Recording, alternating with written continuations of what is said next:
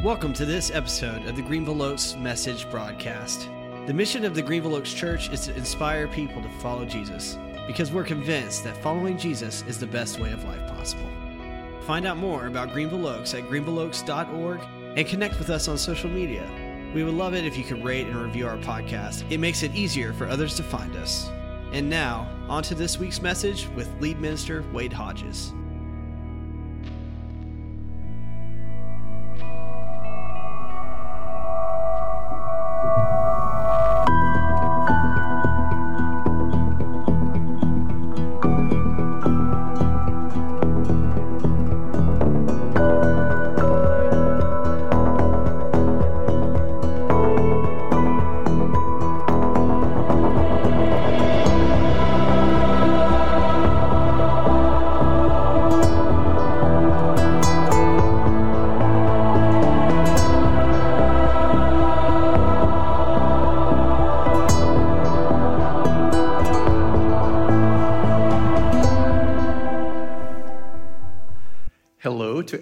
Everyone gathered in this space today. Hello also to those who are watching online. Those who are gathered here today in this place on this bitterly cold day, I declare to be the strong. and to those of you who are watching from home, participating, online, I declare to be the wise. What did you think I was going to say? Please turn in your Bibles to Mark chapter 1. Mark is the shortest of the four Gospels Matthew, Mark, Luke, and John. All of them tell the story of Jesus' life, death, resurrection from different perspectives and with different emphases. Mark favors action. There are very few long speeches or sermons in Mark. Jesus seems to always be on the move in Mark. If Mark were a movie, it would be an action flick with quick cuts from scene to scene. One of Mark's favorite words is immediately. Shows up throughout the gospel. Just as one scene is coming to a close, he immediately launches into another.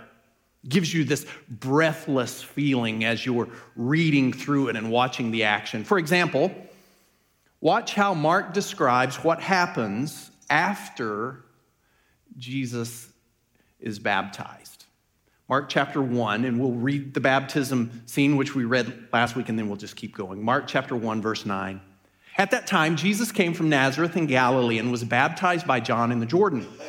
And just as Jesus was coming up out of the water, he saw heaven being torn open and the Spirit descending on him like a dove. And a voice came from heaven speaking to Jesus You are my Son, whom I love.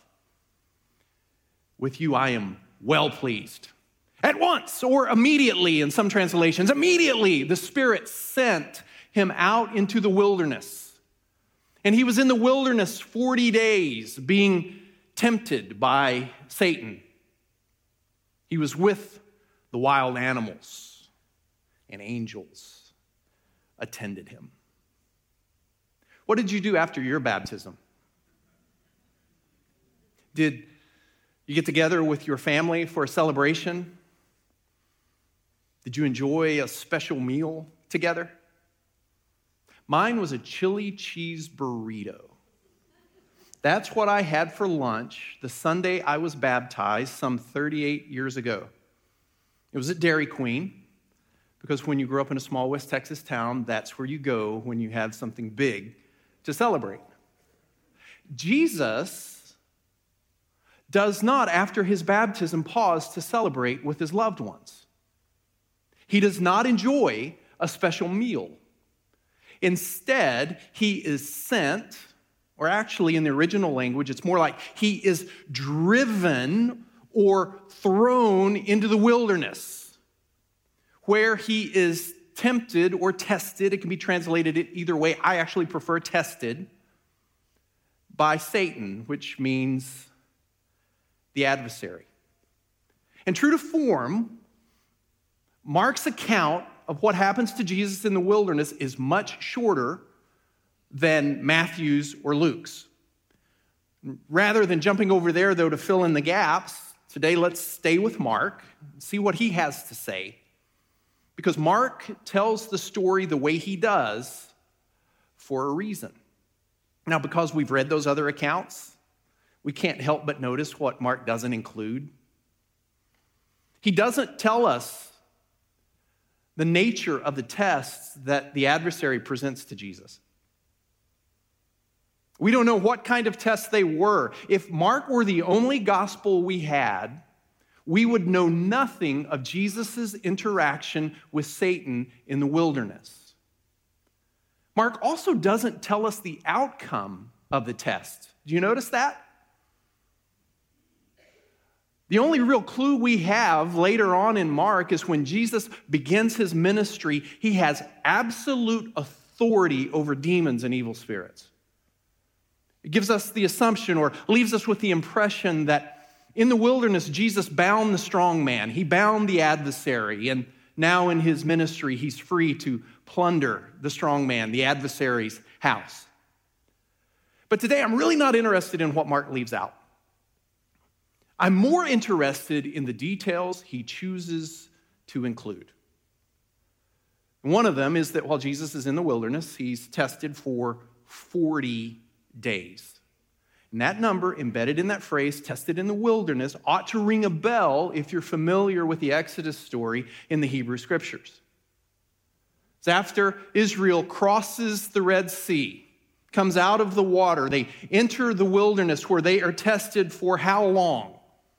Not days, but 40 years. And Deuteronomy 8 speaks to how the time of testing was a way for God to assess the character of his people, to see how they would withstand the temptations or the testing in the wilderness.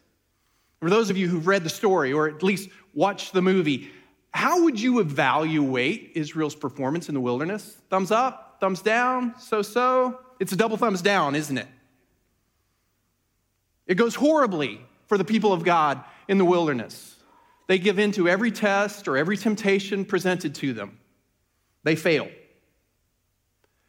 And so when Mark shows us how Jesus immediately moves from water, Red Sea, into the wilderness to be tested, he's connecting Jesus' story with Israel's story. And if Israel failed miserably in the wilderness, the hope is that Jesus, the Messiah, Israel's representative, will succeed.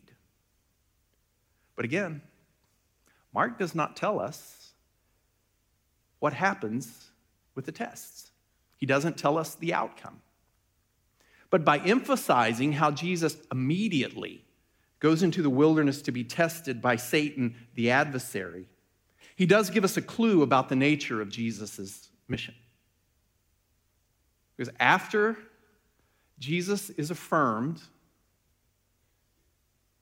as the Son of God and anointed with the Holy Spirit, he is driven by that same Spirit into the wilderness to face Satan, to do battle with Satan, God's adversary. And Jesus doesn't take time to celebrate his baptism because there is no time to waste. This is urgent. Jesus, the hero of the story, has a mission, a task. And it requires him to go into a scary place and face a dragon. And from the very beginning, Jesus knows, and now we as readers know, that his mission as the Son of God is never going to be easy. It is going to be hard, always. The path set before Jesus is fraught with obstacles, and he will face opposition every step of the way.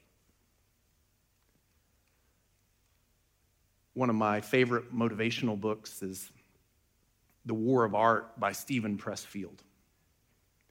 I return to it time and time again. It's a book about creativity.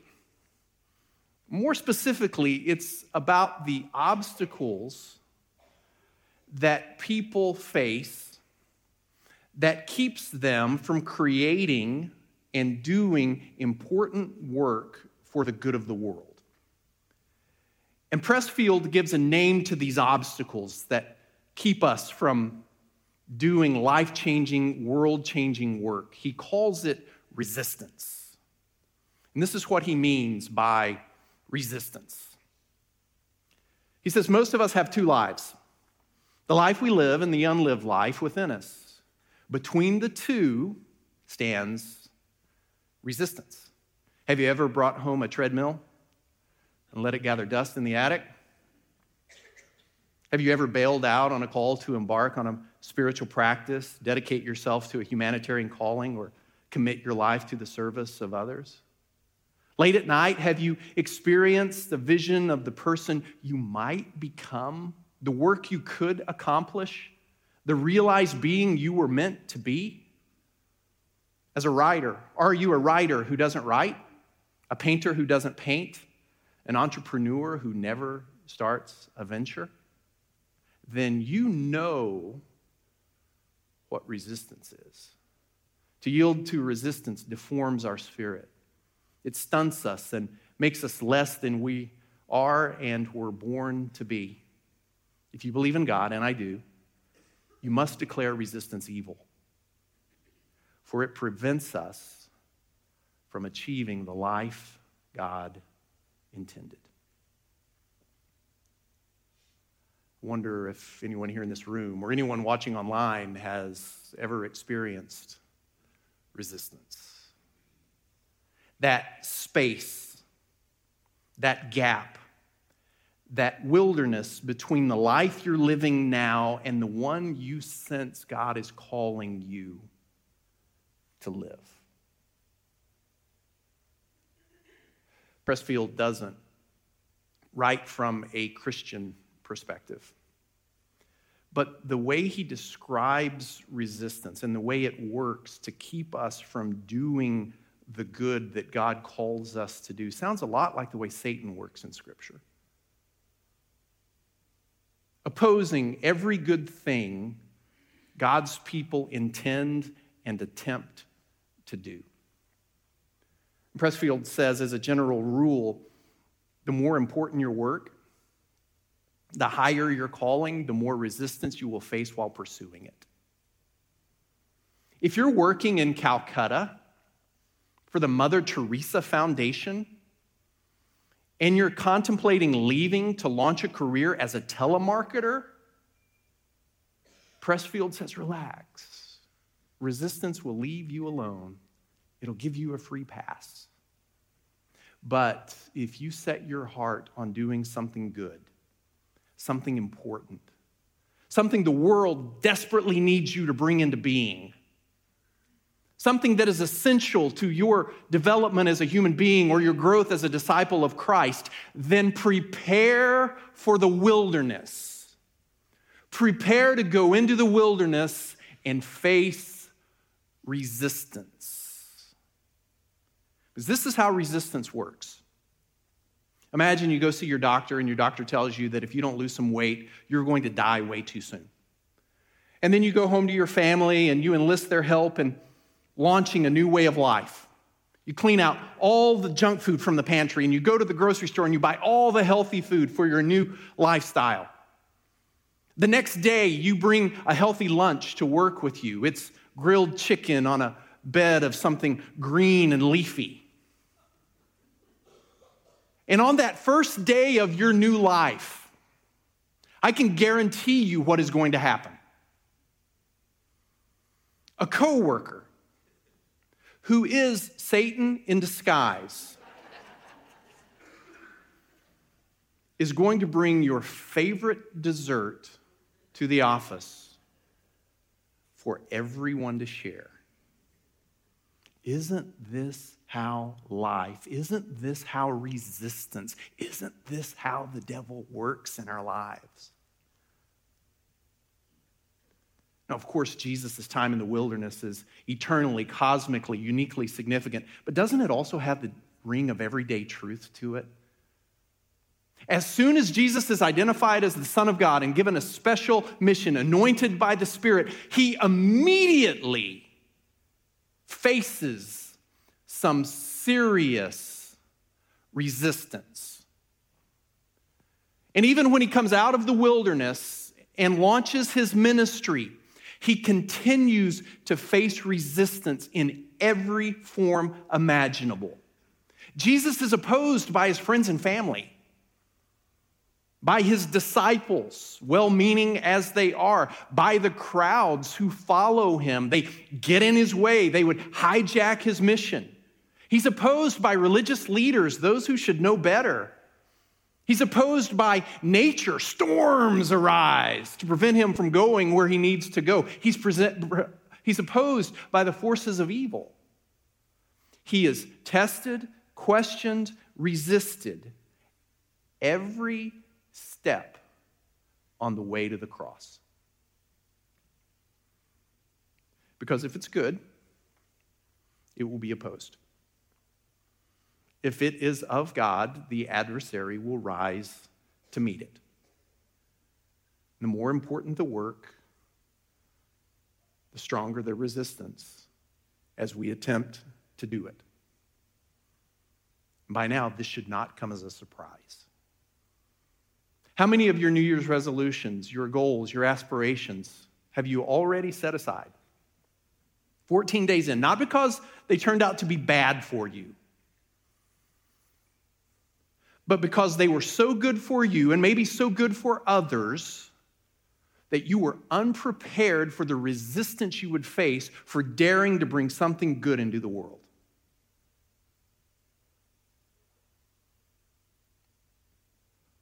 There's no magic trick or secret formula to overcoming resistance, except to be prepared for it, to not give in or give up when it comes. Hang on. But it's those who, who think they're too special, too loved by God, too full of the Spirit to ever really be opposed. They're the ones who are the most easily overwhelmed by their trials in the wilderness. And how could this be happening to me? My Father in heaven said he loved me, said he was proud of me. I thought I was special. Why is everything so hard? As sons and daughters of God and as followers of Christ, God has something specific, something good, something important, a mission, a task, a job for every single one of us to do. And while Jesus has done the heavy lifting for us, we all still have a role to play in this story. But before we can accomplish our mission, before we can accomplish whatever task God gives us, we, like Jesus, must go into the wilderness and battle with resistance. A couple of other details in this story that capture my imagination. One is that as Jesus is in the wilderness, Mark tells us that he is among the wild animals or the wild beasts. Mark is the only one who mentions the wild beasts.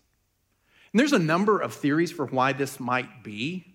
My favorite, or at least the most intriguing to me, is built on the assumption that Mark is writing to Christians in Rome who are being persecuted by Nero, or perhaps another evil emperor.